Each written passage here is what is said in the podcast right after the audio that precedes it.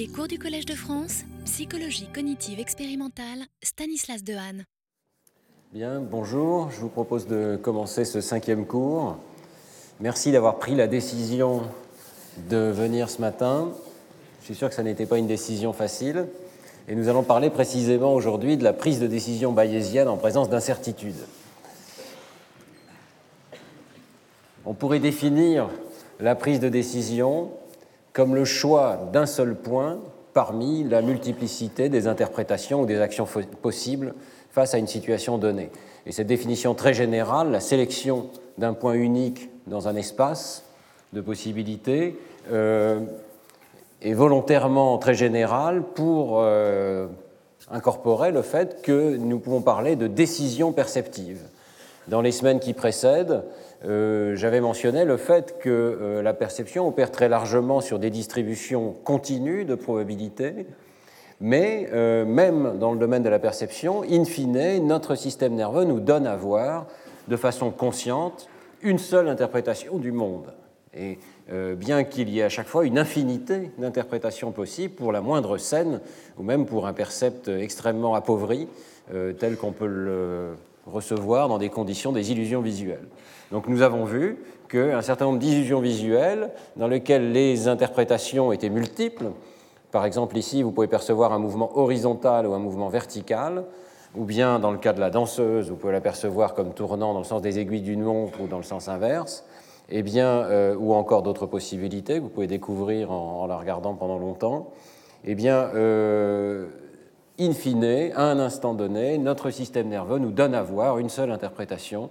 Il décide, en quelque sorte, d'une interprétation qui est peut-être la plus probable. Et en fait, nous avions vu qu'il euh, existe une fluctuation de ces interprétations en fonction du temps et qu'on peut également demander à une personne euh, des, euh, plusieurs réponses successives aux mêmes questions, y compris des questions qui ne sont plus perceptives, mais des questions qui sont cognitives. Je vais y revenir dans un instant. Et euh, on pouvait voir à ce moment-là que le système nerveux est capable de donner plusieurs réponses au fil du temps.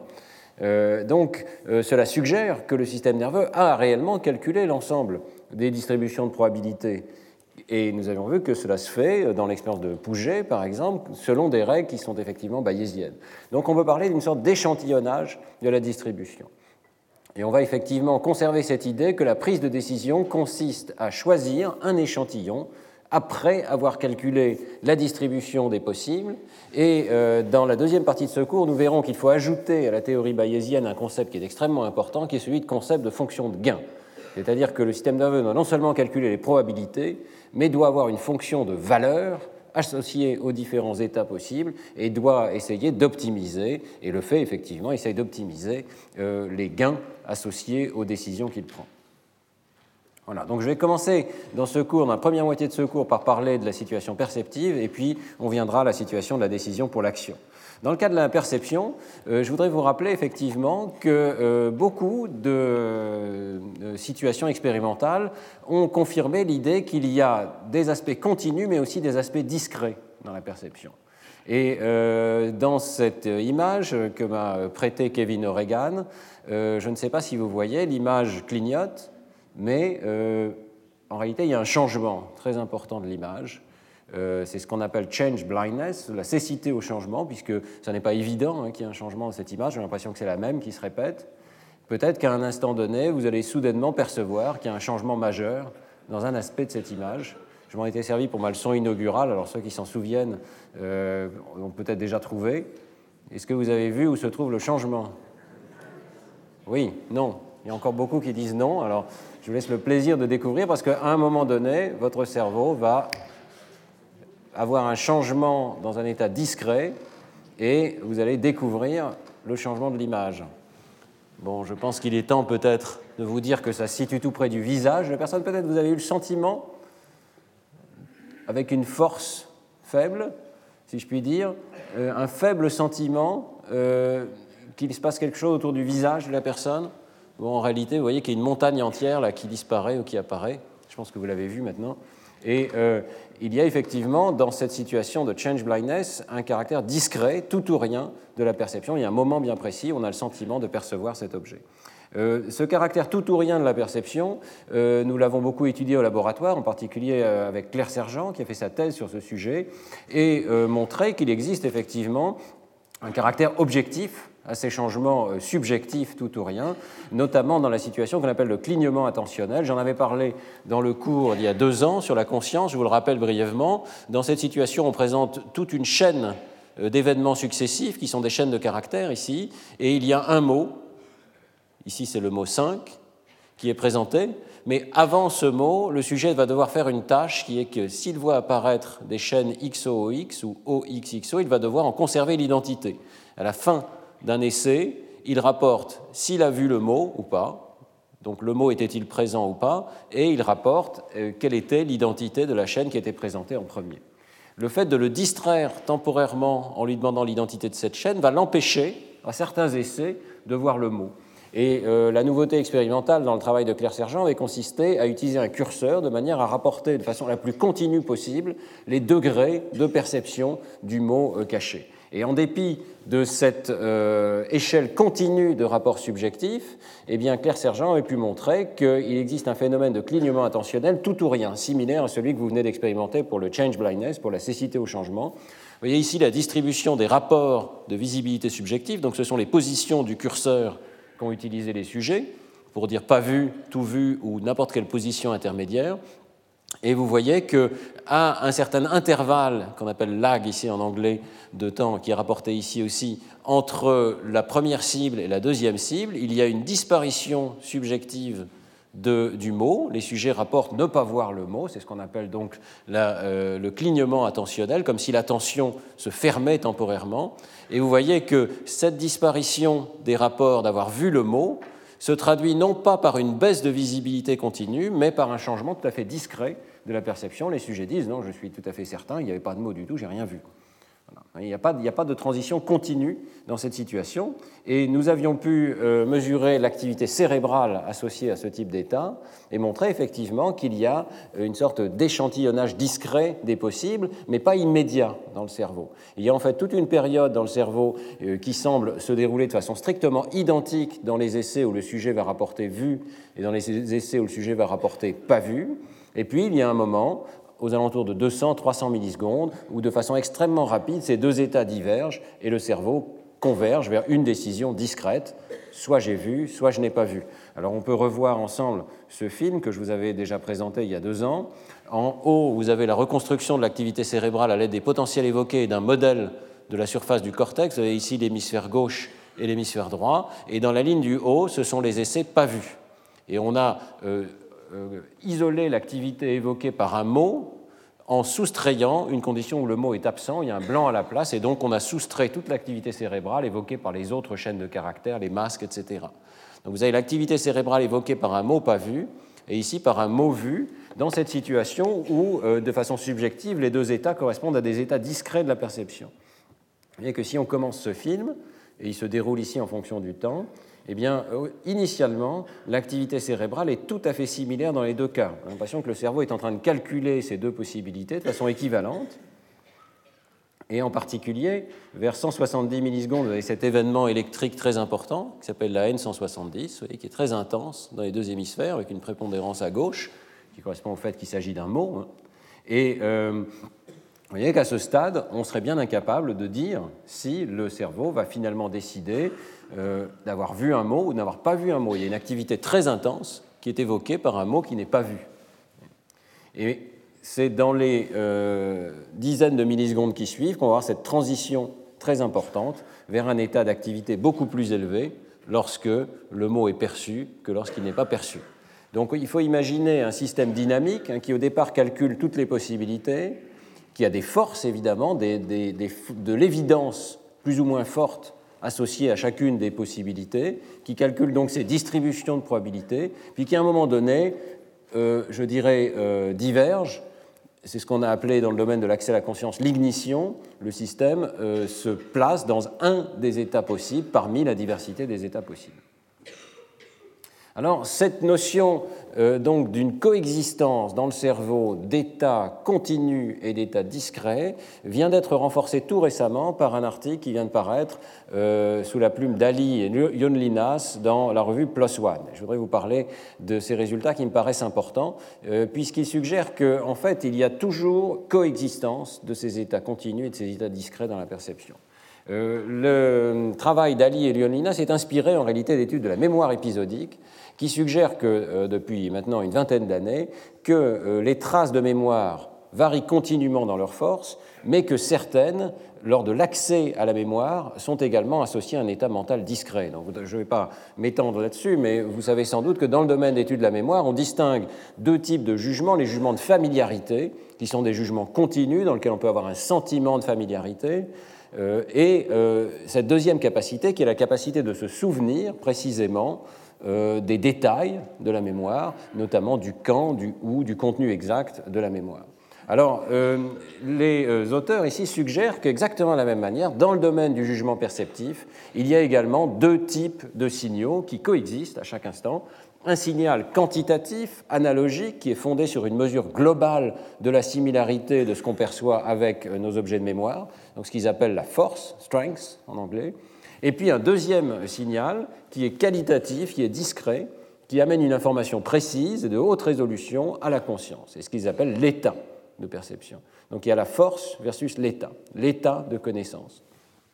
Alors, comment euh, prouver qu'il euh, existe effectivement des changements d'état discrets dans la perception ? Euh, c'est une euh, chose qui est extrêmement controversée dans le domaine de la perception. Il faut savoir que, comme je vous l'ai décrit d'ailleurs dans les cours précédents, les études de la perception euh, visuelle en particulier sont dominées par la perspective psychophysique, qui est elle-même dominée par la théorie de la détection du signal et qui suggère que tous les phénomènes sont continus, que c'est une illusion de parler de changement d'état de conscience discret, qu'on peut tout ramener à des distributions d'activités gaussiennes et qui sont plus ou moins distinguées selon leurs forces. Et évidemment, Ali et Yonelinas repartent de cette théorie de la détection du signal, donc ils suggèrent effectivement que suivant les essais, on peut avoir des forces plus ou moins grandes de la perception. Et ici, au centre, donc, vous reconnaissez exactement la théorie classique de la détection du signal, mais ils suggèrent qu'en plus, il peut y avoir des euh, évidences beaucoup plus fortes, essentiellement discrètes, en faveur d'un état A ou d'un état B.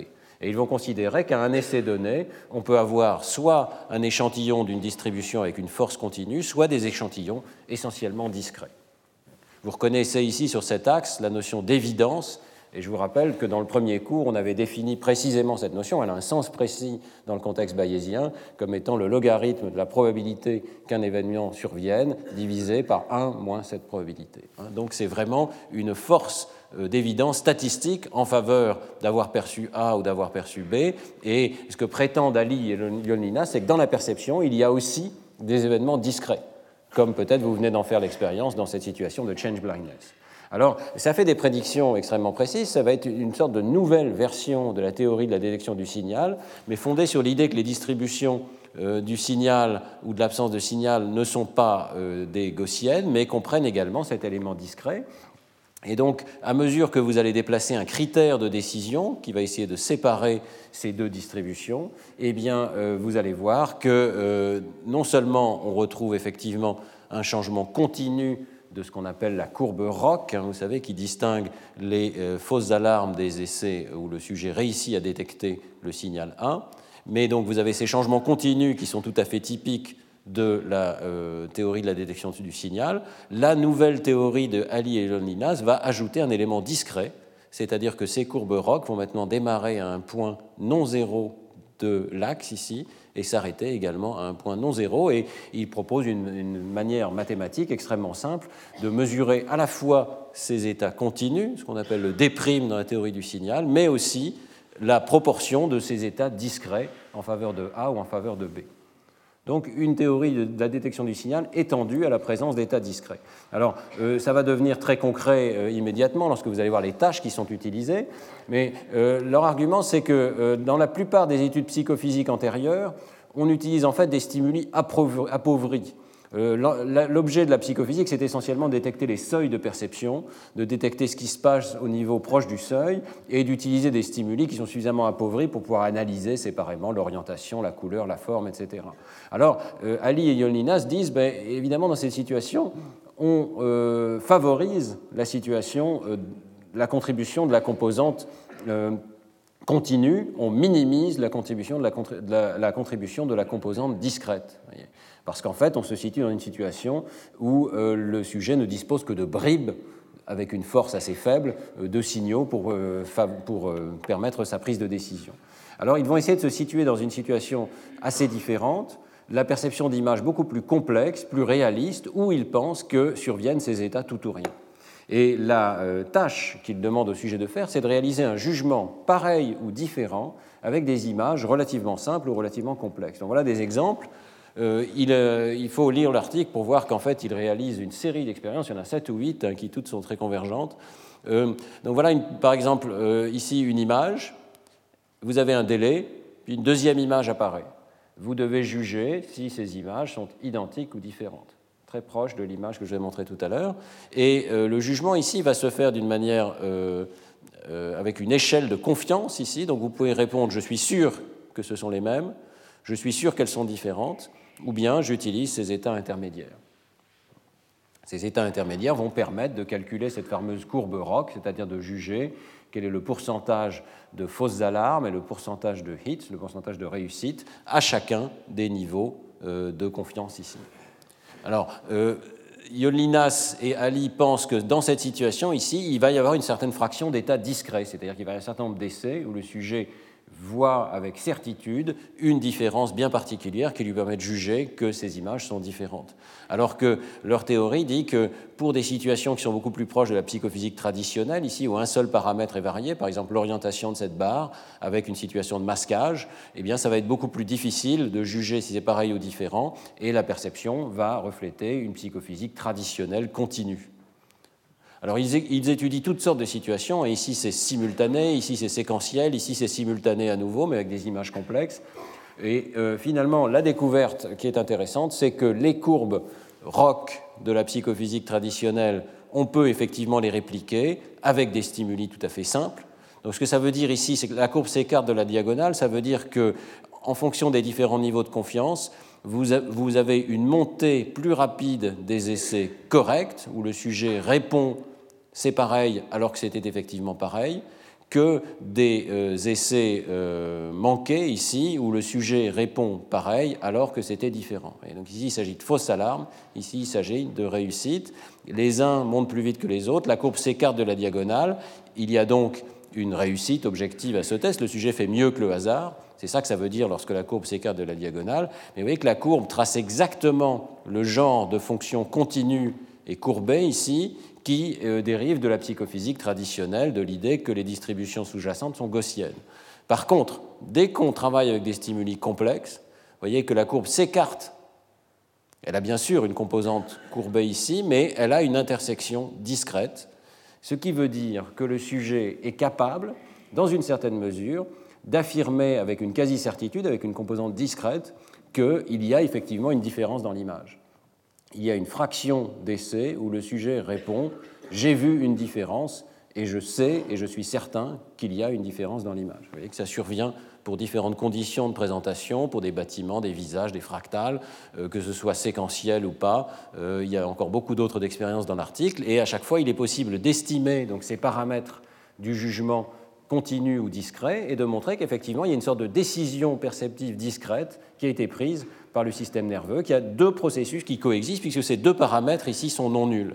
Alors on voit que le troisième paramètre ici est nul, et ça correspond à quelque chose d'assez particulier, c'est que dans ces expériences, le processus tout ou rien permet d'identifier la différence, mais pas l'identité des images. On n'a pas de signaux tout ou rien pour dire les images sont les mêmes. Vous voyez, on n'a jamais une certitude tout ou rien, discrète, que les images sont les mêmes. Par contre, on peut avoir une certitude qu'on a identifié à un moment donné une différence dans les images.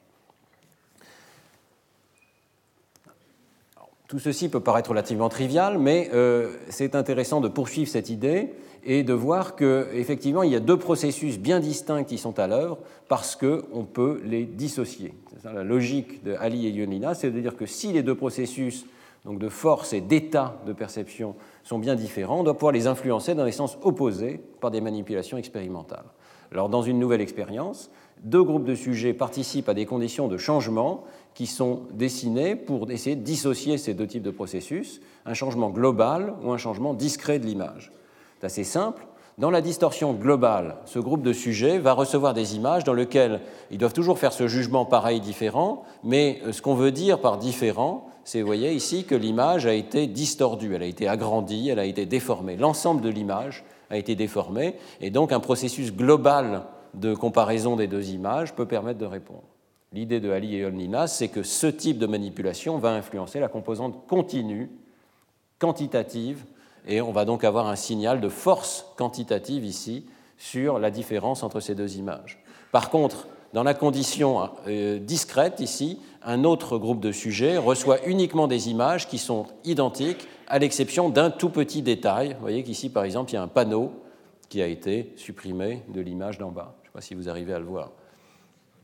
Donc, deux types de conditions qui ne sont pas l'une plus difficile que l'autre, elles sont conçues pour être également difficiles en moyenne, mais dans lequel la prédiction est que ici on va affecter un processus continu et ici un processus discret de perception de l'image. Et les résultats se conforment exactement aux attentes, il y a une double dissociation. Donc vous voyez d'abord qu'en moyenne, hein, l'intégrale sous la courbe qui correspond à la réussite de la tâche euh, est la même, donc les tâches sont bien appariées, l'une n'est pas plus difficile que l'autre, mais les deux courbes se croisent. Et donc, en fonction de la confiance, vous avez dans la situation de gauche une courbe strictement de psychophysique traditionnelle, avec cette euh, courbe strictement euh, partant de zéro, arrivant à la diagonale opposée, euh, strictement prédite par euh, l'intégrale des gaussiennes de la théorie psychophysique euh, de détection du signal. Et par contre, dans la situation discrète, vous avez la même chose, plus une intersection discrète ici. Vous voyez que le fit des paramètres conduit à une double dissociation, Euh, ce qu'on appelle crossover interaction hein, en psychologie, c'est-à-dire que l'un des paramètres est plus élevé dans une condition et l'autre paramètre est plus élevé dans l'autre condition. Ici. Donc, on a bien l'évidence qu'il y a deux processus dissociés dans la perception. Il y a un calcul de la force du stimulus en faveur d'une certaine réponse, donc la réponse différente ou la réponse celle, euh, pareil, c'est ce qui est manipulé ici à gauche, mais vous avez aussi un élément discret de la réponse, vous arrivez à une réponse discrète. Euh, pour euh, enfoncer le clou, Ali et Yonelinas euh, regardent la dynamique temporelle de ces processus. Dans l'exemple que je vous ai donné au départ, on a vu que vous pouviez regarder l'image euh, du kayak pendant plusieurs secondes, certains d'entre vous pendant plusieurs minutes, sans voir qu'il y avait de différence dans l'image, et puis d'un seul coup, il y a un processus discret qui se déclenche et vous voyez la différence. Eh bien, cette prise de décision perceptive, on peut effectivement essayer de la mesurer en présentant dans l'expérience d'Ali et Yonelinas les mêmes paires d'images de façon répétée, dix fois de suite, et à chaque essai, le sujet va dire euh, quelle est sa réponse. Je pense qu'il y a une différence, je pense qu'il n'y en a pas, j'ai un jugement de confiance sur une échelle de un à neuf. L'idée, évidemment, c'est que le processus de force continue, euh, de jugement, donc de l'évidence continue, en faveur d'une différence ou d'une similarité va évoluer lui-même de façon continue, alors que le processus discret va donner une réponse soudaine, tout ou rien, à un moment précis dans le temps. Et c'est exactement euh, ce que euh, montrent les résultats. Alors, ils sont présentés sous une forme qui est un petit peu nouvelle et intéressante ici. Euh, donc, essentiellement, Ali et Yonelinas répliquent exactement les conditions précédentes, je vais peut-être juste vous les rappeler. Donc, la condition avec un groupe de sujets qui a une distorsion globale et un groupe de sujets qui a uniquement des images qui diffèrent suivant un détail discret. Et ensuite, il demande au sujet donc de faire dix réponses successives avec dix présentations de la même paire d'images, et c'est ce qu'on voit sur l'axe des X ici, et euh, vous avez quatre-vingts essais avec quatre-vingts paires d'images différentes. Et finalement, vous avez dix sujets. Donc, vous voyez toutes les données ici. Chacune de ces colonnes correspond à un sujet différent. Nous commençons par regarder les sujets appartenant au groupe discret, c'est-à-dire ceux où un changement discret de l'image est survenu. Et la couleur représente la réponse du sujet. Donc pas sûr est au milieu, ici, dans les couleurs jaune-bleu clair, et plus le sujet est sûr que c'est différent, plus il répond avec des couleurs rouges, ici, dans cette échelle, et plus il est sûr de la réponse pareille, plus on va vers les couleurs bleues. Donc regardons par exemple, je ne sais pas, moi, ce sujet-ci, qui est assez caractéristique. Alors les essais ont été triés en fonction de la vitesse avec laquelle le sujet, pour une paire d'images données, a réussi à voir que l'image était différente. Donc tout en bas, vous avez des essais où du premier coup, le sujet voit que c'est différent. Voyez, puis il, il persiste dans cette réponse dix fois, évidemment. Vous avez un certain nombre d'essais qui sont plus intéressants, peut-être prenons ceci ici, où le sujet commence par n'avoir absolument aucune idée, et exactement comme prédit par la théorie discrète, soudainement, il se met à répondre différent, avec une confiance parfaite. Donc il change d'état, vous voyez, il y a un changement d'état discret. Vous voyez qu'il y a un certain nombre d'essais où ça ne survient pas, il y en a d'autres où ça survient de façon tardive, mais à chaque fois, ou presque à chaque fois, c'est un changement discret. En fait, ces essais ici sont particulièrement intéressants parce que vous voyez que le sujet part de façon continue dans la mauvaise direction, vers le bleu, c'est-à-dire qu'au fil des essais, il commence à se convaincre qu'il n'y a pas de différence dans l'image, et puis soudainement, tac, il déclenche ce processus discret qui est de dire « j'ai vu une différence dans l'image ». Puis il y a un certain nombre d'essais où ça ne survient pas du tout, et il se trompe, finit par conclure qu'il n'y a probablement pas de différence de l'image. En fait, vous voyez que pour les réponses finales, les images sont différentes, le processus discret se déclenche, avec un moment qui, dé- qui dépend du temps, qui varie beaucoup dans le temps. Par contre, pour les réponses pareilles, vous n'avez que le processus continu, c'est-à-dire que les images vont continuellement vers le bleu, mais pratiquement sans déclencher directement un jugement de haute confiance, ces images sont pareilles. Et euh, c'est le cas également pour les essais où les images sont effectivement pareilles. Dans, le cas, dans ce cas-là, vous voyez qu'on va continuellement vers le bleu. Donc un processus discret qui permet d'étiqueter les images qui sont effectivement différentes. Et ce processus discret existe beaucoup moins, ou pas du tout, dans la situation où les images diffèrent d'un facteur global. Donc ici, vous avez des images qui ont changé d'échelle, qui ont changé dans leur distorsion. Eh bien, lorsqu'elles sont effectivement différentes, on peut suivre dans le temps, de la même manière, l'évolution des réponses du sujet. Et vous voyez que pour la plupart des sujets, il y a cette fois-ci un, un, une transition de couleur extrêmement continue. On passe du jaune au orange au rouge. Ce que ça veut dire, c'est que le sujet, progressivement, accumule l'évidence vers la réponse différente. Mais il ne change pas d'état en disant soudainement ah, « je suis certain que ces images sont différentes ». Il a un changement continu de sa représentation mentale. Bon, la plupart d'entre eux ont ça. Vous voyez qu'il y a quand même des essais qui sont un petit peu discrets, mais disons que ce qui est le plus représentatif de cette situation, c'est l'accumulation continue d'évidence. Alors, euh, dernier aspect de ces expériences, les sujets regardent la subjectivité des personnes. Vous savez que dans le domaine de la mémoire, là encore, l'introspection subjective, métacognitive, j'en avais parlé l'an dernier, euh, a donné des résultats intéressants dans le cadre d'un paradigme qu'on appelle « remember know » en anglais, se souvenir ou savoir. On demande simplement aux personnes, après qu'elles aient répondu à un test de mémoire, à chaque essai, est-ce que vous vous souvenez ou est-ce que c'est juste que vous savez mais vous ne vous souvenez pas vraiment mais vous pensez savoir ? Euh, ce souvenir correspond évidemment à cette notion d'un état discret, j'ai tous les détails, je sais où, quand, comment, je sais que je sais, alors que savoir correspond à ces sentiments plus euh, quantitatifs, continus, j'ai l'impression de savoir. Eh bien, euh, exactement de la même manière, ici, les auteurs demandent à chaque essai cette notion d'introspection, est-ce que vous avez réellement perçu la différence, ou bien est-ce que vous avez juste un sentiment de savoir que les images sont différentes ou que les images sont pareilles ? Et euh, ces jugements subjectifs corrèlent extrêmement étroitement avec les paramètres estimés par le modèle de Ali et Yonelinas sur une base objective. Donc le paramètre de pourcentage euh, d'estimation de percevoir, ici, issu de la courbe psychophysique traditionnelle, corrèle avec le sentiment subjectif de percevoir, donc le, cet aspect discret. Chaque point est un sujet, ici, dans des expériences différentes. Et euh, le sentiment de savoir, d'avoir un peu d'informations, corrèle avec euh, l'estimation objective fondée sur les courbes psychophysiques du sentiment de savoir, de cet aspect continu. Alors, ce qui est intéressant dans cette euh, expérience, c'est que d'abord, il y a effectivement euh, beaucoup de données qui suggèrent que dans la perception, il existe une coexistence finalement de processus continus et de processus discrets. Il y a un moment particulier de la perception, mais auparavant, il peut y avoir une accumulation continue d'évidence.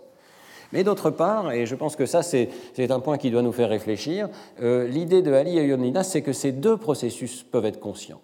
Nous pouvons avoir confi- conscience, évidemment, du résultat discret de la perception.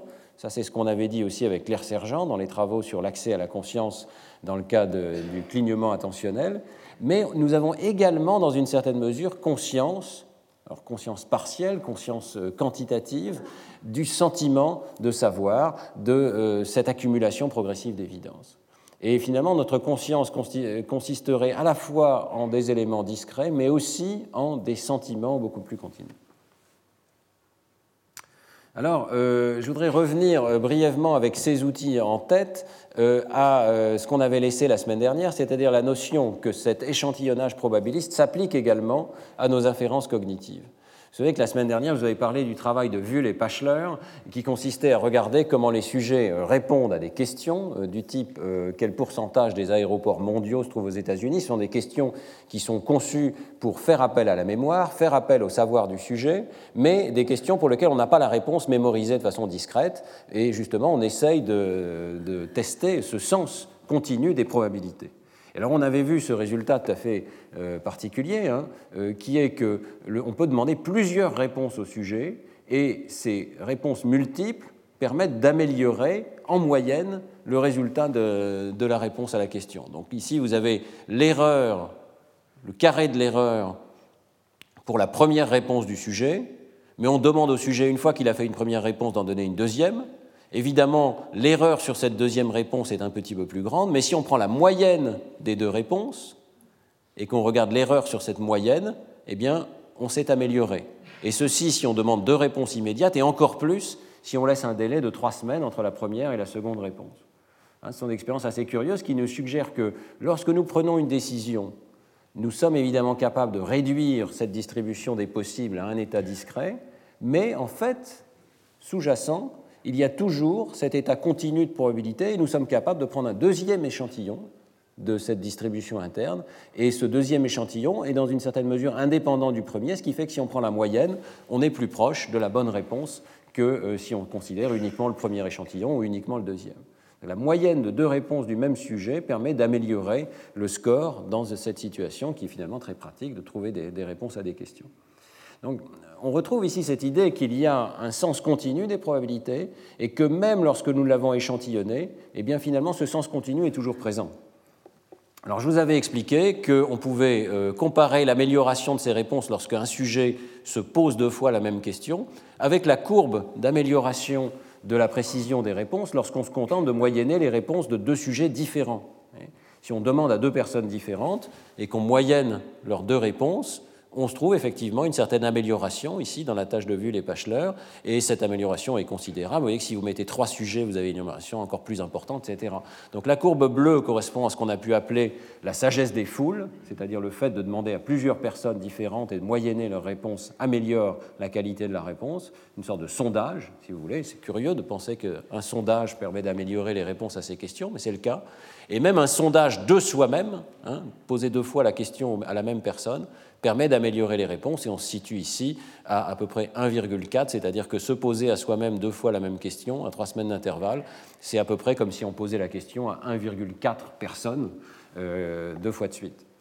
Si tant est que cette notion-là ait un sens, mais voilà ce que ça veut dire en quelque sorte.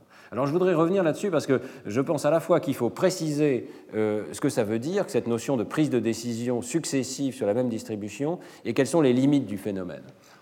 L'an dernier, je vous avais parlé de cette situation euh, étudiée par Bahrami et collaborateurs avec Chris Friss, dans lequel, précisément, euh, deux cerveaux peuvent être euh, meilleurs qu'un seul.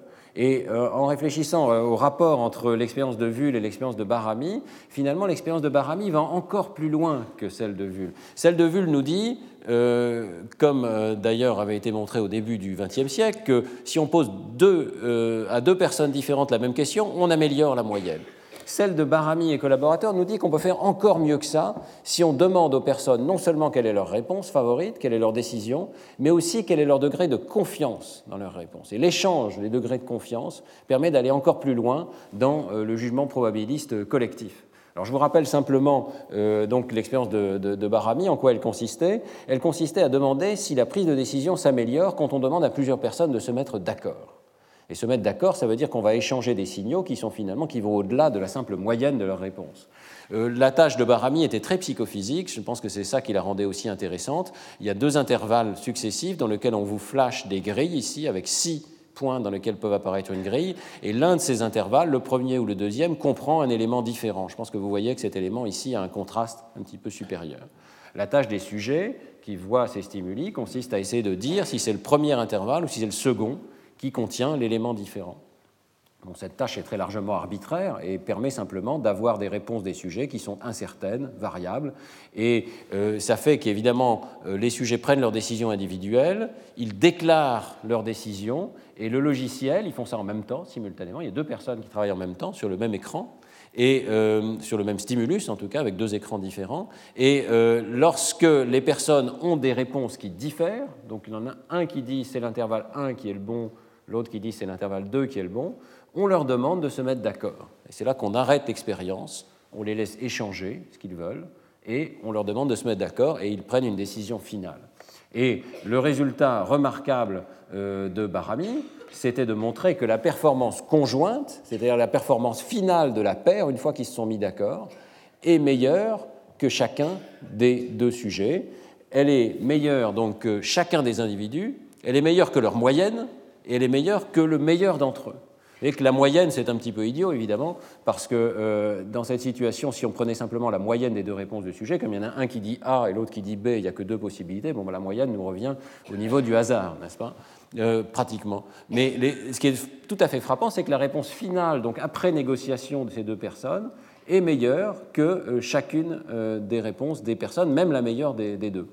Donc vous voyez euh, ces courbes ici, c'est une paire particulière. Vous avez un sujet qui n'est pas très sensible et qui a un biais vers la gauche, donc il y a un biais vers l'une des deux réponses. L'autre sujet qui est en rouge, qui est un petit peu plus sensible, ça se voit parce que sa pente est plus raide ici dans cette courbe psychophysique, et il est déplacé vers la droite, il a un biais dans l'autre sens, et vous avez la performance, une fois qu'ils se sont mis d'accord, et que la performance est à la fois mieux centrée et beaucoup plus raide au centre, ce qui veut dire que le D', la précision des réponses du sujet, est bien meilleure à deux que tout seul. Vous avez ici la même chose sur la moyenne de l'ensemble des sujets. Alors, ce que signifie l'expérience de Bahrami, ils ont analysé en grand détail ces résultats et modélisé ces résultats, je vous renvoie au cours de l'an dernier, mais ce que ça signifie, c'est que nous sommes capables de prendre des décisions seuls, évidemment, mais nous sommes aussi capables d'échanger des signaux qui nous permettent d'améliorer nos, nos décisions à plusieurs. Et les décisions à plusieurs euh, peuvent être prises de façon euh, bien meilleure lorsque les sujets échangent leur niveau de confiance dans leurs réponses. Là, il y a un concept intéressant, c'est que pour améliorer les réponses collectives, et probablement, ça n'a pas encore été fait, mais pour améliorer ses propres réponses, il faut réfléchir non seulement à la réponse qu'on va donner, on peut éventuellement moyenner plusieurs réponses comme le font Vul et Pachler, mais la, manière, la meilleure d'obtenir une amélioration des réponses, c'est d'échanger des signaux sur la confiance accordée à chacune des réponses. Ce qui se passe dans l'expérience de Bahrami, c'est qu'il y a un sujet qui dit j'ai fait cette réponse, il y a un autre sujet qui dit j'ai fait cette, euh, j'ai choisi la réponse A, l'autre dit j'ai choisi la réponse B, mais ensuite les personnes se mettent d'accord, la première dit moi j'ai moyennement confiance dans ma réponse, la deuxième dit moi j'ai très confiance, ils échangent, ils échangent jusqu'à ce qu'ils se mettent d'accord, et finalement c'est celui qui a le plus confiance dans sa réponse qui va finir par dominer la scène, et c'est ça qui va permettre cette amélioration des réponses. Il y a, je pense, euh, des conclusions très intéressantes à tirer de l'expérience de Bahrami, mais on peut peut-être tirer une sorte d'hypothèse générale, c'est que le cerveau social humain permet ce type de communication, il permet ce type d'échange intercerveau qui euh, rend nos distributions de probabilités, qui sont finalement des choses internes, cachées, qui, nous, qui sous-tendent nos décisions individuelles, il les rend accessibles et communicables à d'autres personnes. Et c'est ce qui se passe dans l'expérience de Bahrami, et on peut parler d'une sorte d'inférence bayésienne collective ici. C'est-à-dire que la décision bayésienne, jusqu'à présent dans les cours précédents, nous voyons qu'elle se situait à l'intérieur d'un cerveau particulier, elle nous permettait d'accumuler de l'évidence et de prendre une décision perceptive, où on va le voir dans une seconde dans le domaine de l'action. Ici, on se situe à un niveau social, il y a une prise de décision bayésienne sociale, et là encore, on voit que nous sommes capables de combiner des indices sur la base de la confiance que nous pouvons leur accorder, mais cette fois-ci à travers deux cerveaux différents, éventuellement plusieurs cerveaux différents. Donc je vous soumets cette hypothèse. Il y a peut-être eu une sorte de niche cognitive nouvelle qui a été exploitée par le cerveau humain, peut-être par le cerveau d'autres primates également, hein, mais clairement avec le langage, le cerveau humain atteint des niveaux de communication sociale beaucoup plus élevés. Cette niche cognitive, c'est peut-être celle de calcul bayésien collectif, plutôt que de calculs bayésiens individuels. C'est-à-dire que nous mettons ensemble l'expérience, les distributions de probabilités de différents individus, et par le biais du langage, de la communication, nous arrivons à les pondérer de façon relativement euh, sophistiquée, peut-être pas optimale, mais très sophistiquée, les pondérer en fonction de leur confiance, de manière à arriver à une décision collective qui est meilleure que chacune des décisions individuelles qui peuvent être prises. Je trouve que c'est une idée euh, qui mérite d'être poursuivie. Je ne voudrais pas dire d'ailleurs qu'elle est originale non plus totalement. Il y a dans le domaine de l'éthologie, de la prise de décision animale, des idées très similaires. Les décisions collectives de certaines espèces animales ressemblent à des votes avec des prises de décision euh, qui euh, atteignent une optimalité plus grande, en tout cas une, une qualité plus grande euh, après euh, consultation du groupe que euh, ne le ferait un individu tout seul. Donc c'est certainement une direction, et je dirais une direction évolutive particulière, cette notion d'une prise de décision sociale, collective, qui n'est pas euh, entièrement propre à l'espèce humaine, mais qui est peut-être particulièrement développée ou développée d'une façon particulière dans l'espèce humaine. Alors, quelles en sont les limites ? Lorsque nous prenons des décisions, euh, évidemment, nous savons bien que même quand elles sont prises en groupe, elles peuvent être totalement erronées. Euh, ce n'est pas parce que la prise de décision est prise en groupe qu'il euh, faut se leurrer et penser qu'elle va toujours euh, s'améliorer à mesure que le groupe devient plus grand. Et cette courbe de Vul et Pachler que je vous remontre euh, en un instant, je voulais absolument revenir dessus. Je vous avais laissé la semaine dernière au dernier cours avec euh, cette courbe-là, je ne voudrais pas vous laisser penser qu'elle est absolument systématique et qu'à chaque fois qu'on va rajouter un individu de plus dans la prise de décision, on va avoir une amélioration systématique des performances, en particulier en réponse à des questions comme ça.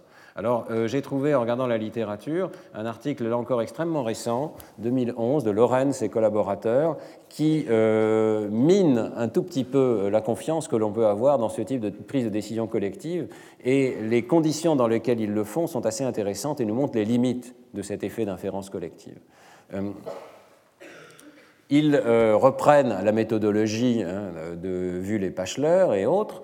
Euh, ils demandent à des groupes de sujets de répondre à des questions dans le, pour lesquelles on ne connaît pas la réponse euh, de façon mémorisée, du style, euh, ce sont des sujets qui sont en Suisse, euh, combien de meurtres ont été commis en Suisse en deux mille six ? Et autres questions joyeuses. Alors je, moi, je, j'étais un peu surpris par la réponse. Il semble que la bonne réponse soit deux cents. Bon. Moi, ça m'a paru un peu beaucoup, mais je ne sais pas. Alors, euh, à certains groupes de sujets, on demande tout simplement de répondre cinq fois de suite sans information supplémentaire. Donc il s'agit de groupes virtuels en quelque sorte, puisque chaque personne est toute seule et doit prendre sa décision euh, cinq fois de suite, et donc donne cinq réponses successives. C'est le groupe contrôle. Les groupes expérimentaux sont plus intéressants. Il y a des groupes de douze sujets à qui, au premier essai, on demande une première réponse, et puis, avant de donner la deuxième réponse, on partage la moyenne arithmétique des réponses de l'essai précédent. Donc, première réponse est faite de façon euh, isolée, et puis la deuxième réponse est faite en tenant compte de la moyenne du groupe. Et puis la troisième réponse est faite en tenant compte de la moyenne du groupe à l'essai deux. La quatrième réponse est prise en tenant compte de la moyenne du groupe à l'essai trois, et cetera. Donc, on a une information sur ce que pensent les autres. Vous constatez que ce n'est pas une information tout à fait du même style que celle de Bahrami, c'est-à-dire que ce n'est pas une information sur la confiance, c'est une information sur la moyenne. Troisième euh, groupe de sujets. Dans le, ce groupe de sujets, on donne tout le détail des réponses des douze autres euh, personnes, de l'ensemble du groupe. Donc euh, les sujets voient les courbes d'évolution des réponses en fonction du temps et ils prennent leurs décisions en fonction de cette information-là. Mais toujours pas d'information sur la confiance. Alors, il est important de voir qu'il pourrait y avoir manipulation dans cette situation, c'est-à-dire que les sujets pourraient volontairement donner des fausses réponses pour essayer d'induire les autres en erreur. Euh, bon, euh, les auteurs ont pensé à ça et euh, ils euh, écartent, je pense, totalement cette possibilité en conservant un caractère égoïste à cette décision, c'est-à-dire que les sujets sont payés en fonction de la qualité de leurs réponses et ils ne sont payés qu'en fonction de la qualité de leurs propres réponses, euh, en fonction de la justesse euh, à dix pour cent près, à vingt pour cent près ou à quarante pour cent près. Il y a donc un schéma de, de paiement du sujet qui euh, l'incite à ne pas essayer de manipuler les autres, puisqu'il ne gagne absolument rien si les autres perdent. Hein, voyez. Il, il est uniquement face à lui-même pour ce qu'il y ait des gains et des pertes. Alors, quels sont les résultats ? Eh bien, vous euh, voyez ici euh, les données, c'est-à-dire l'évolution des réponses d'un groupe de douze sujets, c'est seulement un seul groupe, un peu par, comme exemple, et en fonction du, des, du temps, donc les cinq réponses successives. La vérité se situe là, donc deux cents. euh, meurtres par an en, en Suisse. Et euh, vous avez les estimations des sujets qui fluctuent de façon extraordinairement euh, variable. Dans le groupe sans information, dans le groupe avec l'information agrégée, sous forme d'une moyenne, et ici, dans le groupe avec l'information totale. Bien. Ici, ce sont les courbes individuelles, et ici, c'est une sorte de lissage des distributions avec les points chauds, c'est-à-dire les, les endroits où se concentrent les réponses de sujets en fonction du temps. Alors, qu'est-ce qu'on voit ? Ben, le premier point qui est quand même important, euh, qui est fait euh, par Lorenz et collaborateurs, c'est que ce n'est pas forcément la moyenne arithmétique qui est la bonne mesure de la sagesse des foules. En fait, ils observent qu'avec les questions qu'ils ont utilisées, la sagesse des foules ne s'exprime pas lorsqu'on utilise la moyenne arithmétique, mais ne s'exprime que lorsqu'on utilise la moyenne géométrique, c'est-à-dire la moyenne sur une échelle logarithmique. Ça peut paraître un point de détail, mais c'est quand même un point important, c'est-à-dire qu'il faut avoir une échelle appropriée, finalement, pour mesurer cette sagesse des foules. Et lorsqu'il s'agit ici d'une échelle euh, qui peut aller de zéro meurtre jusqu'à l'infini, avec euh, une méconnaissance de la part des sujets de l'échelle même qui est appropriée, de l'ordre de grandeur qui est appropriée euh, pour euh, cette réponse, eh bien, la moyenne géométrique donne des résultats catastrophiques, elle part de façon extrêmement variable. Il suffit qu'il y ait un sujet qui fasse une réponse très aberrante pour qu'elle s'en aille, en fait. Alors que la moyenne euh, sur une échelle logarithmique, donc la moyenne géométrique, donne des résultats beaucoup plus corrects. Donc ça, c'est une première nuance, c'est que, euh, d'accord, il y a une sagesse des foules, mais encore faut-il savoir la mesurer, sur quelle échelle la mesurer. Bon. Alors, une fois qu'on a admis qu'il faut la mesurer sur une échelle géométrique, euh, qu'est-ce qui se passe avec le partage de l'information, le partage social de l'information ? Eh bien, euh, en fait, les auteurs découvrent qu'il y a euh, d'immenses problèmes avec ce partage de l'information tel qu'il est proposé dans, dans cette expérience, et ils trouvent trois limites majeures de l'inférence collective. Première limite, la diversité des opinions diminue rapidement, et pourtant l'erreur ne décroît pas. Donc, on peut le voir ici, je pense, de façon particulièrement nette dans le groupe du milieu, qui reçoit la moyenne des réponses de tous les autres sujets. Vous voyez que la distribution des réponses se concentre, donc vous voyez que tout se concentre vers un ensemble de réponses bien particulier, mais la bonne réponse n'en fait pas partie. Vous avez une diminution progressive de la diversité des réponses des sujets, ils se mettent tous d'accord, ils sont influencés les uns par les autres, mais euh, ce n'est pas la bonne réponse qui est choisie, et ça correspond euh, au deuxième problème qui est identifié par Lorenz et collaborateurs, c'est que la réponse correcte, du coup, n'est plus encadrée par les réponses du sujet. Vous voyez qu'à la première réponse, elle est convenablement encadrée par les réponses du sujet, et c'est même assez proche de la bonne réponse. À la deuxième réponse, la moyenne euh, géométrique ici est pratiquement à la bonne réponse, mais ensuite, vous avez ce processus de dérive qu'on pourrait qualifier de dérive sociale, dérive collective, qui est que euh, progressivement les sujets se concentrent vers une mauvaise réponse et la euh, bonne réponse finalement euh, occupe une place de plus en plus périphérique, de moins en moins probable. On ne peut pas se servir de la distribution collective des réponses des sujets pour en déduire quelle est la probabilité d'une réponse donnée, puisqu'on voit ici que la réponse correcte a, de, euh, commence à avoir une probabilité extrêmement faible dans l'ensemble des réponses des différents sujets. Et alors, troisième problème, les auteurs mesurent la confiance des sujets en leurs propres réponses, et alors euh, la confiance des sujets évolue d'une façon dramatiquement incorrecte, c'est-à-dire que leur confiance augmente alors que leur précision n'augmente pas. Bon, ça, c'est logique, hein. On voit, euh, on reçoit des autres des informations qui progressivement soutiennent notre propre, notre propre réponse. On se met tous d'accord sans s'en rendre compte et notre confiance augmente à mesure qu'on voit que les autres euh, sont d'accord avec nous, sans qu'on nous nous rendions compte que c'est parce que les autres ont donné des réponses similaires que nous avons changé la nôtre, et cetera. Donc, vous voyez, une augmentation progressive de la, de la confiance dans cette situation sociale, alors que finalement, et ça n'a pas de raison d'être. Donc, euh, je pense qu'on peut tirer quelques conclusions euh, de ces expériences. Mentionner d'abord que euh, bon, l'effet de la sagesse des foules est bien réel.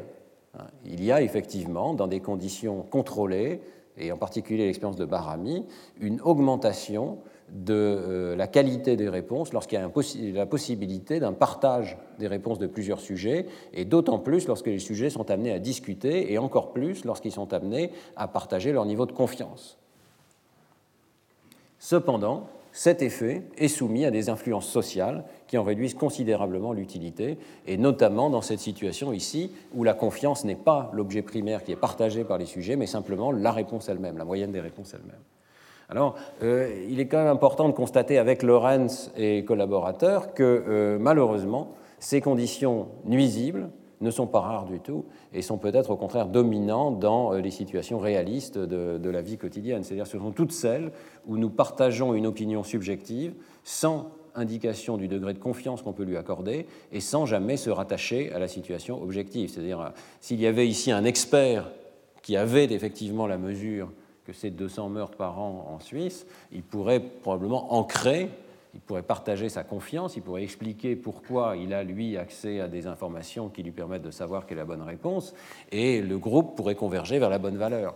Mais en l'absence d'experts, en l'absence de partage de la confiance que peuvent avoir les sujets dans leurs propres réponses, eh bien, on, a fait, on assiste ici à une sorte de, de dérive sociale avec euh, tous les problèmes qui sont listés euh, par Lorenz et collaborateurs. Voilà, donc je, je conclus sur ce chapitre de la prise de décision collective, mais ce qui me paraissait important. Euh, et euh, nous avons donc accès à des informations individuelles. Ces informations sont à la fois continues, mais on peut en prendre des échantillons discrets. Nous pouvons les partager, c'est utile de les partager, mais avec les limites d'un partage qui demande absolument de prendre en compte la confiance qu'on a dans nos propres réponses. Alors on peut se demander pourquoi euh, notre cerveau échantillonne ainsi. Euh, ça n'est pas complètement évident qu'il doive y avoir une logique d'échantillonnage des réponses euh, dans le contexte de la théorie bayésienne. Euh, En fait, l'échantillonnage n'est pas nécessairement la meilleure solution. D'abord, il pourrait être adapté de véhiculer la distribution entière de probabilités. On a vu d'ailleurs dans le contexte social que ça peut être utile de partager non seulement la moyenne, mais aussi l'écart-type, donc la confiance qu'on peut avoir dans nos réponses. Il peut être aussi utile de choisir la solution la plus probable, c'est-à-dire le pic de la distribution, et non pas simplement d'en choisir des échantillons. Alors, euh, pourquoi échantillonner ? Il peut y avoir plusieurs hypothèses, elles ne sont pas nécessairement incompatibles entre elles, et je vais examiner plus en détail l'une d'entre elles. Il y a une hypothèse qui est intéressante, on y reviendra, je pense, la semaine prochaine, c'est que l'échantillonnage provient du mécanisme même par lequel nous approximons la théorie bayésienne. Euh, il se pourrait que l'échantillonnage soit la seule manière de faire le calcul, entre guillemets.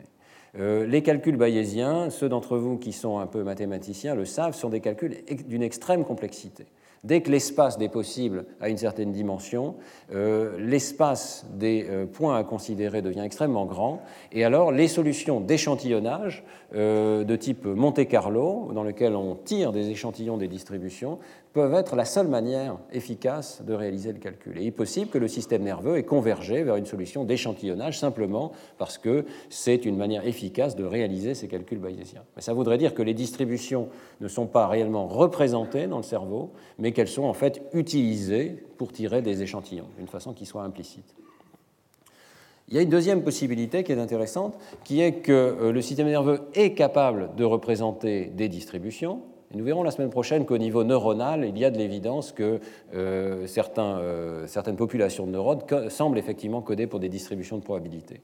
Mais euh, l'échantillonnage viendrait de la nécessité d'agir, de ce domaine de l'action dans lequel évidemment nous avons un seul corps, nous avons un, une seule manière de pouvoir l'orienter dans l'espace, et nous sommes confrontés peut-être à ce qu'on pourrait appeler le problème de l'âne de Buridan, c'est-à-dire qu'il y a évidemment des situations où nous pouvons avoir plusieurs besoins, plusieurs désirs, mais euh, notre corps nous impose de prendre une seule décision finale, nous ne pouvons pas rester dans cet état d'ambiguïté. Autrement dit, la nécessité d'agir briserait la symétrie des distributions de probabilités qui sont calculées par notre système nerveux. Nous avons besoin de réduire un échantillon unique et donc de, de, de faire cette prise de décision. Alors il y a une possibilité qui est intéressante, c'est que euh, la conscience perceptive qui discrétise, qui prend des décisions tout ou rien, comme on a pu le voir, eh bien, euh, pourrait en partie être issue d'un mécanisme qui au départ serait orienté vers l'action. L'idée que l'architecture du cerveau est réellement orientée vers l'action, que toute la perception vise en fait à l'action, est une des idées que l'on trouve en neurosciences cognitives, qui est intéressante, qui est peut-être un tout petit peu excessive, mais certainement qui a un sens euh, dans le, les idées, évidemment, dans le cadre darwinien, puisque c'est, ce sont nos actions qui vont, in fine, déterminer euh, quelle va être notre probabilité de survivre dans un monde qui peut être hostile. Et donc, cette idée que l'architecture cérébrale est orientée vers l'action, que l'action implique de prendre des décisions discrètes, tout ou rien, et qu'en retour, l'architecture cérébrale a évolué pour prendre des décisions discrètes à différents niveaux, est une idée intéressante à considérer. Alors, je vais donc euh, passer maintenant à ce domaine de la prise de décision, dans le domaine de l'action, et nous allons réviser les idées bayésiennes à la lumière de ce qu'il faut faire pour agir. Euh, et euh, bon, je voudrais euh, introduire à cette euh, occasion une idée supplémentaire qui est indispensable à la théorie bayésienne, qui est cette notion d'une fonction de gain. Qu'est-ce qu'on cherche à faire ? Qu'est-ce qu'on cherche à optimiser ? Quelle est la fonction qu'on cherche à optimiser lorsqu'on euh, réalise une action donnée ? Vous avez ici un schéma, je trouve assez utile, pour organiser les idées dans le domaine de la boucle perception-action. Vous avez un environnement qui envoie des signaux à l'organisme, et ces signaux, bien entendu, entrent par les organes sensoriels. Ils vont faire l'objet d'un traitement sensoriel, et nous avons vu que les idées bayésiennes consistent à dire qu'il va falloir combiner ces entrées sensorielles avec nos connaissances a priori du monde extérieur, suivant la règle de Bayes, pour arriver à calculer une distribution a posteriori des états du monde. Toute cette partie-là a été traitée dans les cours précédents, lorsque nous avons vu, par exemple, que les illusions visuelles pouvaient s'expliquer, dans une large mesure, par la prise en compte des a priori issus de nos interactions antérieures avec le monde, antérieur, avec le monde extérieur. Donc, calcul d'une distribution de probabilité a posteriori, mais ça ne suffit toujours pas. C'est ici qu'intervient la prise de décision. Il va falloir choisir une action parmi toutes celles qui sont possibles, étant donné cette distribution a posteriori qui peut avoir des pics multiples. Et c'est là que va intervenir un deuxième élément dont je n'ai pas suffisamment parlé pour l'instant, qui est cette fameuse fonction de gain. On ne peut pas considérer juste les probabilités du monde extérieur, il faut aussi considérer quelles vont être les conséquences de ces choix, étant donné les probabilités dans le monde extérieur, mais aussi la fonction de valeur que l'on peut assigner à chacun, à chacune de ces décisions. Donc une prise de décision, c'est, euh, ça comprend plusieurs éléments, ça, ça comprend évidemment une évaluation de la situation dans le monde extérieur, mais ça comprend aussi une évaluation de la valeur des différentes possibilités pondérées par les probabilités que nous ayons effectivement correctement évalué les états du monde extérieur. Donc, aucune prise de décision ne peut être euh, comprise sans avoir réfléchi à quelle est la fonction de valeur qui est prise en compte par l'organisme. Voilà un diagramme simplifié qui va nous aider à réfléchir d'un point de vue mathématique à cette prise de décision. Un triangle extrêmement simple dans lequel on commence en haut du triangle les états du monde extérieur, W, world. Chaque état du monde extérieur se traduit avec une certaine fonction de probabilité par des états sensoriels que l'on peut noter X ici. C'est une fonction de vraisemblance qui nous dit quelle est la probabilité d'observer un état sensoriel X étant donné l'état du monde extérieur. Le monde extérieur n'est pas limpide et il y a donc une distribution de probabilités associée à ces sensations. Le problème de la décision est figuré ici. Il s'agit de trouver l'action A en fonction des euh, entrées sensorielles que nous avons reçues X. Évidemment, dans la chaîne de, qui lie X avec A et qui crée cette fonction D ici, il peut y avoir toute une série d'étapes consécutives qui ne sont pas détaillées mais qui vont se traduire par le choix d'une fonction de décision D. Et, point crucial, les actions ont des conséquences positives ou négatives qui dépendent des états réels du monde, c'est-à-dire des états W, selon une fonction de gain qu'on peut appeler G ou de coût, hein, ça dépend, c'est simplement la, la même chose avec un signe plus ou moins devant, qui est donc une fonction à la fois de l'action qu'on choisit et des états du monde extérieur. C'est facile à comprendre, hein. Le monde extérieur comprend des opportunités d'agir, nous devons essayer d'agir en fonction de ces opportunités, peut-être aller cueillir un fruit sur telle branche ou sur telle autre, mais nous percevons les états du monde extérieur à travers un filtre qui est celui de nos organes sensoriels, et donc nous devons prendre les décisions en fonction de euh, ce que nous recevons, nos états sensoriels, et non pas en fonction directement des états du monde. Alors comment allons-nous faire ? Eh bien nous allons essayer de choisir l'action A fonction de X qui maximise l'espérance du gain.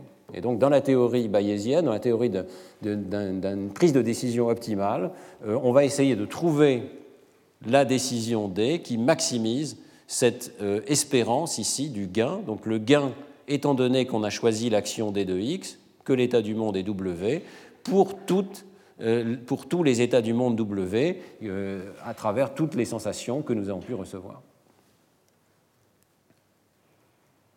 Alors, euh, prenons un exemple très simple. D'ailleurs, on peut, on peut faire découler de cette idée toute la théorie de la détection du signal. Je vais peut-être passer un petit peu vite ici. Vous retrouverez les diapos sur le site du collège, mais euh, c'est un exemple intéressant hein, qui, est, qui nous est détaillé dans un article de Maloney et Sang en deux mille dix, euh, qui montre à quel point on commence maintenant à intégrer tous ces éléments euh, des neurosciences cognitives en une théorie euh, cohérente. Hein. Donc, dans la théorie classique de la détection du signal, il n'y a que deux états du monde possibles. Soit le signal est présent, soit le signal n'est pas présent. Si le signal est présent, il y a une certaine distribution des euh, sensations X, suivant une gaussienne ici. Si le signal n'est pas présent, S bar, il y a une deuxième distribution, et l'écart entre ces deux distributions correspond au D'. Donc, voilà, toute la théorie résumée là. Il y a une fonction de gain qui est que si le signal est S et que je réponds S, je gagne. Si le signal n'est pas présent et que je réponds il n'est pas présent, je gagne, et je perds partout ailleurs. Donc voilà une matrice de gain. Une fois qu'on a défini la matrice de gain, les états du monde et les, la probabilité qui lie les sensations aux états du monde extérieur, on a défini l'ensemble du problème et on peut le résoudre de façon optimale. Alors Maloney et collaborateurs montrent comment le résoudre de façon optimale. Je pense que je ne vais pas rentrer dans le détail, euh, mais on peut montrer effectivement que toute la théorie classique de la détection du signal découle de cette théorie bayésienne finalement et d'optimisation du gain.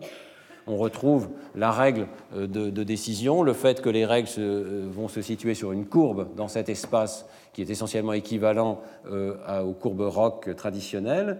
Et euh, on sait exactement, dans la théorie bayésienne, comment prendre en compte les probabilités du monde extérieur. Si un état W est plus probable qu'un autre, alors on va pouvoir euh, changer cette intégrale pour maximiser cette fois-ci l'espérance du gain étant donné les probabilités connues des états du monde extérieur.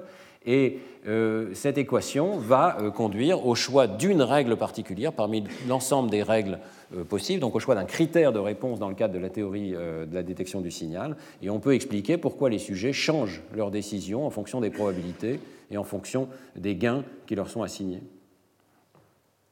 Un changement du gain va se traduire par euh, un changement similaire à celui des probabilités dans le monde extérieur. Et euh, donc cette théorie montre que les biais qui sont associés à la théorie de la décision du signal, vous savez que le sujet dispose d'un D' mais aussi d'un biais, eh bien les biais que présente une personne donnée peuvent s'expliquer soit parce qu'il a un biais dans la probabilité subjective que le signal soit présent ou soit absent, mais aussi dans sa fonction de gain interne. Et la fonction de gain et la distribution des probabilités jouent des rôles finalement strictement équivalents, ne peuvent pas être distingués dans le cadre de la théorie de la détection du signal. Bon, je m'excuse de passer un tout petit peu vite, je voudrais immédiatement vous ramener à des expériences concrètes qui nous montrent que le système nerveux... Alors d'abord, dans cette, dans cette condition hein, de la théorie de la détection du signal, euh, cette théorie a été vérifiée euh, au fil des années euh, des milliers de fois. C'est-à-dire les sujets se comportent effectivement en ajustant convenablement leurs critères de décision selon que l'on change les gains relatifs des différentes options, et ils ajustent aussi leurs critères de décision selon les probabilités relatives des euh, différentes options. Donc euh, le fait que les décisions des sujets se promènent sur une courbe du type de la théorie de la décision du signal est tout à fait euh, validé par de très nombreuses expériences, et on l'a vu en fait au début de ce cours. Mais on voit dans des expériences plus récentes que les sujets prennent en compte la fonction de gain de manière encore plus subtile. Euh, et euh, j'ai trouvé certaines expériences tout à fait remarquables. Par exemple, il y a des expériences de Trommershauser récemment qui euh, montrent comment les sujets, dans un contexte de prise de décision très rapide, quelle action faire, comment pointer vers une cible, eh bien, les sujets euh, utilisent une fonction de gain euh, qui leur est proposée et modifient leur réponse en fonction de cette fonction de gain. Donc, il s'agit ici d'une tâche très simple, vous allez comprendre. On vous donne un cercle vert sur un écran d'ordinateur et vous devez, le plus rapidement possible, aller le toucher. C'est aussi simple que ça. Vous faites un mouvement rapide et donc, évidemment, il y a une certaine probabilité que votre doigt n'aille pas exactement à l'endroit où vous souhaitez qu'il aille. La nouveauté, c'est d'introduire une fonction de gain un petit peu complexe qui est que si vous touchez le cercle vert, vous allez avoir, à l'intérieur du cercle vert, vous allez avoir deux virgule cinq points. Mais si vous tapez à l'intérieur du cercle rouge, vous allez avoir moins douze virgule cinq points. Vous allez donc perdre beaucoup. Et si vous tapez à l'intersection, les deux règles vont s'additionner, donc vous n'aurez que moins dix. Si vous tapez partout ailleurs, zéro. Donc on définit une fonction de gain bien particulière qui contraint le sujet à faire attention à ses mouvements parce qu'il ne peut pas juste aller vers la cible verte, il doit aussi s'il veut gagner, euh, tenir compte de la présence de la cible rouge qui lui retire des points. Alors, dans cette expérience, les sujets commencent à s'entraîner avec la cible verte seule. Et l'idée, c'est que cet entraînement leur permet d'estimer la distribution de probabilité de leur réponse. C'est-à-dire qu'ils ne savent pas forcément quelle est leur précision motrice, mais avec ces essais avec cible verte, ils vont pouvoir progressivement estimer leur distribution de probabilité de réponse. Une fois la distribution des erreurs des sujets connue, eh bien, euh, la euh, tâche de Trommershauser et collaborateurs est suffisamment précisée pour calculer une sorte de loterie équivalente pour chaque point visé. Supposez par exemple que le sujet vise au centre du cercle. Et voilà la distribution de ces réponses possibles. Eh bien, certaines de ces réponses tombent en dehors de tous les cercles et valent zéro. Il y en a zéro virgule vingt et un pour cent. Certaines de ces réponses tombent dans la bonne partie du cercle et valent deux virgule cinq cents. Il y en a zéro virgule quarante-trois ici, fra... j'ai dit, j'ai dit euh, c'est effectivement vingt et un pour cent, quarante-trois pour cent, et cetera. Vous voyez qu'on peut calculer quelle est la loterie, en quelque sorte, équivalente si le sujet décide de viser le centre du cercle vert. Elle n'est pas très favorable parce que très souvent, sept pour cent du temps, le sujet va perdre douze virgule cinq cents, vingt-neuf pour cent du temps, il va perdre dix cents. Quelle est la loterie équivalente si le sujet vise un petit peu à droite? Évidemment, il va y avoir beaucoup d'essais où il va taper en dehors du cercle, mais il va y avoir aussi beaucoup d'essais favorables, et on peut calculer quelle est la moyenne d'espérance du gain du sujet. Donc, vous voyez qu'ici à droite, les auteurs ont calculé avec ces couleurs noires et blanches quelle est la moyenne d'espérance du gain pour euh, les essais où le sujet vise en différents points de l'espace, et on voit qu'il y a un point optimal, qui est je crois le point jaune, où le sujet a le plus d'espérance de gain dans cette situation, étant donné sa propre incertitude sur son propre mouvement. Alors l'expérience consiste à demander au sujet donc de pointer en variant la position du cercle rouge par rapport au cercle vert, et le résultat tout à fait frappant, c'est que les sujets s'adaptent de façon quasi parfaite et instantanée aux contingences de gains et de pertes qui leur sont proposées. Donc vous voyez ici le déplacement optimal calculé sur la base du calcul précédent, c'est-à-dire les surfaces grises et blanches et l'optimum qui est en blanc ici. Donc où se trouve le pointage du sujet par rapport à cet optimum? Vous voyez qu'il y a une corrélation absolument parfaite, le sujet pointe pratiquement à l'endroit optimal pour optimiser ses gains. Et euh, on voit ici, vous voyez, toutes les conditions de l'expérience, avec le cercle rouge est parfois très à gauche, parfois il se recouvre un petit peu, un peu plus, parfois il est à droite. Ces conditions de l'expérience sont mélangées. Le, euh, l'évolution des réponses du sujet en fonction du temps dans ces différentes conditions expérimentales. Le, euh, il n'y a pratiquement pas d'évolution. C'est ça que ce graphe montre. Ça veut dire que dès le départ, le sujet a compris les contingences, la fonction de gain qui lui était proposée, et il, a, il est parvenu par un calcul interne, sans donc accumuler plusieurs essais avec renforcement, et cetera, mais dès le départ, à trouver quelle était la euh, bonne action, celle qui lui, allait lui rapporter le plus. Il a ajusté ses réponses pour optimiser son action. Et c'est quand même tout à fait euh, frappant, parce que ça veut dire que les sujets, d'abord, ont appris leur propre fonction d'incertitude motrice, et dans un deuxième temps, ont pris en compte la fonction de gain qui leur a été proposée, et ont combiné les deux d'une façon quasi optimale.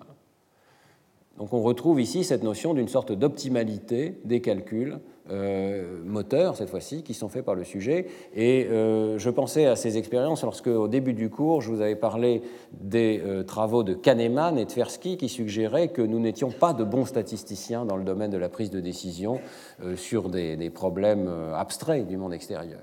Et bien ici, sur des problèmes extrêmement concrets, qui sont des problèmes de choix de l'action, on voit que le système nerveux est capable de réaliser une inférence qui est d'une extrême sophistication. Voilà. Alors, euh, j'avais encore pas mal de diapositives, je crois que je vais les passer puisque l'heure est un petit peu tardive. Je voudrais juste vous montrer... On va passer ça, qui est un petit peu compliqué. Je voudrais juste vous montrer une dernière expérience pour vous montrer que non seulement le système nerveux est capable de réaliser des calculs sur les gains et les pertes en fonction du choix d'une cible spatiale, comme on vient de le voir, mais le calcul du temps est également pris en compte. Et il y a évidemment des circonstances où on a intérêt à répondre vite et d'autres où on a intérêt à répondre lentement. Donc le temps de réponse lui-même est un facteur de décision qu'il faut prendre en compte. Comment arbitrer, en particulier, entre le temps pris pour réfléchir à notre action et le temps pris pour agir. Et que plus on agit vite, évidemment, plus la précision de notre réponse va être euh, affectée. Et finalement, euh, donc la, la, la gaussienne que je vous montrais à un instant dépend du temps de l'action. Si on répond extrêmement rapidement, on va avoir une distribution des réponses qui est assez imprécise. Si on fait un mouvement assez lent, on va pouvoir répondre de façon précise. Mais euh, il peut y avoir euh, un, une difficulté à décider entre répondre rapidement euh, et prendre du temps pour faire le mouvement, ou bien prendre sa décision lentement, mais avoir du coup peu de temps pour faire le mouvement. Alors, dans cette dernière expérience que je voudrais vous montrer, euh, les auteurs étudient exactement cette situation-là. Ils demandent au sujet de déplacer le doigt, partant d'une cible, partant d'un point de départ vers une cible donnée. Simplement, l'astuce, c'est que la cible n'est pas connue avec précision. La position de la cible euh, n'est connue qu'à travers une distribution qui est échantillonnée. On montre un point, un deuxième point, un troisième point, et l'écart-type de cette distribution est la variable expérimentale. Alors vous voyez que s'il y a un écart-type très faible, tous les points sont concentrés dans la même région, vous pouvez savoir très vite où se situe la cible, et dans ce cas-là, votre intérêt, c'est d'aller pointer vers cet endroit-là, et de, le, de prendre votre décision rapidement, et de faire un geste précis pour aller pointer précisément vers cet endroit-là. Si par contre la distribution des points est très lâche, eh bien, vous prenez du temps à décider où il faut agir, parce que vous ne savez pas exactement où est-ce qu'il faut pointer, mais du coup, vous allez devoir accélérer votre euh, réponse si vous disposez d'un temps total qui est euh, limité. Voyez. Dans cette expérience, le temps total est limité. Alors, le résultat euh, final de cette expérience, c'est que les sujets modifient effectivement leur temps de euh, décision, qui s'appelle T V ici, sur l'axe horizontal, et leur temps moteur, T M, chaque point est une réponse à un essai donné, et les choix que font les sujets se déplacent dans cet espace de, de prise de décision qui est limité par le fait que le temps total euh, a une limite qui est imposée. Vous voyez que lorsqu'il y a une précision forte des points, ils sont tous concentrés dans la même région, les sujets prennent peu de temps pour la décision euh, initiale et beaucoup de temps pour le mouvement, et plus euh, on augmente l'imprécision des points, plus ils prennent du temps pour la décision, et donc la, la courbe se déplace vers la droite, ici les points se déplacent vers la droite, et moins ils prennent de temps pour leur action motrice. Les courbes qui sont derrière correspondent au modèle optimal, qui a été calculé en fonction de la précision connue des réponses motrices des sujets, et euh, qui permet donc de juger à quel point ces réponses individuelles sont optimales. Vous voyez que euh, dans ces situations de décision motrice, non seulement la position du pointage, mais aussi la vitesse avec laquelle on va aller pointer vers ce point, sont l'objet d'un calcul d'optimalité, et le sujet est capable tout à fait de se situer dans une région essentiellement optimale. Et je rappelle que c'est une région optimale étant donné sa propre incertitude. Donc le sujet connaît l'incertitude de son propre système nerveux. C'est un concept nouveau qui s'ajoute dans ce domaine de l'action. Dans les cours précédents, on considérait l'incertitude associée aux états sensoriels du monde. Ici, il y a une incertitude associée aussi à l'action qui est faite sur le monde extérieur. Alors j'en viens à ma conclusion pour aujourd'hui. Euh, au cours de la prise de décision, donc, euh, nous avons vu que notre système nerveux réalise des opérations d'une grande complexité. D'abord, il tient compte de la probabilité a priori des événements. Avant même d'avoir reçu la moindre information du monde extérieur, il a déjà des distributions a priori. Deuxièmement, il combine de façon quasi optimale plusieurs sources d'informations sensorielles, éventuellement issues de modalités différentes. Et cette prise en compte de plusieurs informations, on avait vu la semaine dernière toucher et vision, eh bien, elle se fait selon les règles de Bayes. Troisièmement, il exploite sa connaissance des incertitudes motrices. Et quatrièmement, il adapte ses objectifs en fonction du coût attendu des différentes options. Autrement dit, de cette fonction de gain attendue, et il semble optimiser l'intégrale du gain. Même la vitesse de la prise de décision est prise en compte. Donc on a un premier niveau de décision bayésienne qui est à l'intérieur d'un individu, à l'intérieur de chacun d'entre nous, et on réalise, je pense, à, à travers ces cinq premiers cours, la complexité hein, de cette prise de décision euh, par étapes successives qui combinent des distributions de probabilités. Alors, on commence à savoir faire les calculs mathématiques qui nous montrent que euh, le calcul humain se rapproche de l'optimalité. Euh, nous verrons la semaine prochaine comment on peut envisager une implémentation neuronale de ces calculs, mais vous réalisez la complexité du problème, parce que les opérations qui sont faites sont vraiment d'une très grande complexité. Et alors, euh, on ajoute dans le cours d'aujourd'hui un deuxième niveau, qui est que même après une décision qui est prise en tout ou rien, c'est la définition d'une décision, on a échantillonné, on a choisi un échantillon parmi la distribution des possibles, et que ce soit perceptif, cognitif ou moteur, nous pouvons encore tirer un second échantillon, et euh, il n'est pas distribué complètement au hasard, mais il retombe dans la distribution précédente, donc on n'a pas perdu la distribution de départ. Nous disposons de plus d'informations sur la confiance dans notre décision, donc quelque part nous savons non seulement la décision discrète que nous avons prise, mais également quelque chose sur la distribution dont elle est issue. On ne sait pas si c'est juste l'écart type, si c'est la forme de la distribution. Il y a beaucoup de travaux à faire là, pour savoir à quoi les sujets ont accès exactement. Mais ça n'est pas juste l'échantillon. Il y a plus que l'échantillon. Et nous pouvons communiquer cette confiance à autrui. Donc nous avons une confiance, euh, nous avons des signaux de confiance qui ne sont pas non conscients, mais qui accèdent à la conscience et qui sont communicables aux autres. Et nous pouvons exploiter nos propres informations de confiance, mais aussi celles qui sont issues des autres pour prendre des décisions collectives. Alors c'est ce que j'appellerais un second niveau de décision bayésienne, interindividu, peut-être euh, probablement pas propre à l'espèce humaine, mais particulièrement développé dans l'espèce humaine, et qui euh, fait finalement que cette théorie bayésienne se découle à deux niveaux différents, à l'intérieur de chacun d'entre nous et à l'échelle de la prise de décision collective. Merci euh, de votre attention. Retrouvez tous les contenus du Collège de France sur w w w point collège tiret deux tiret france point f r.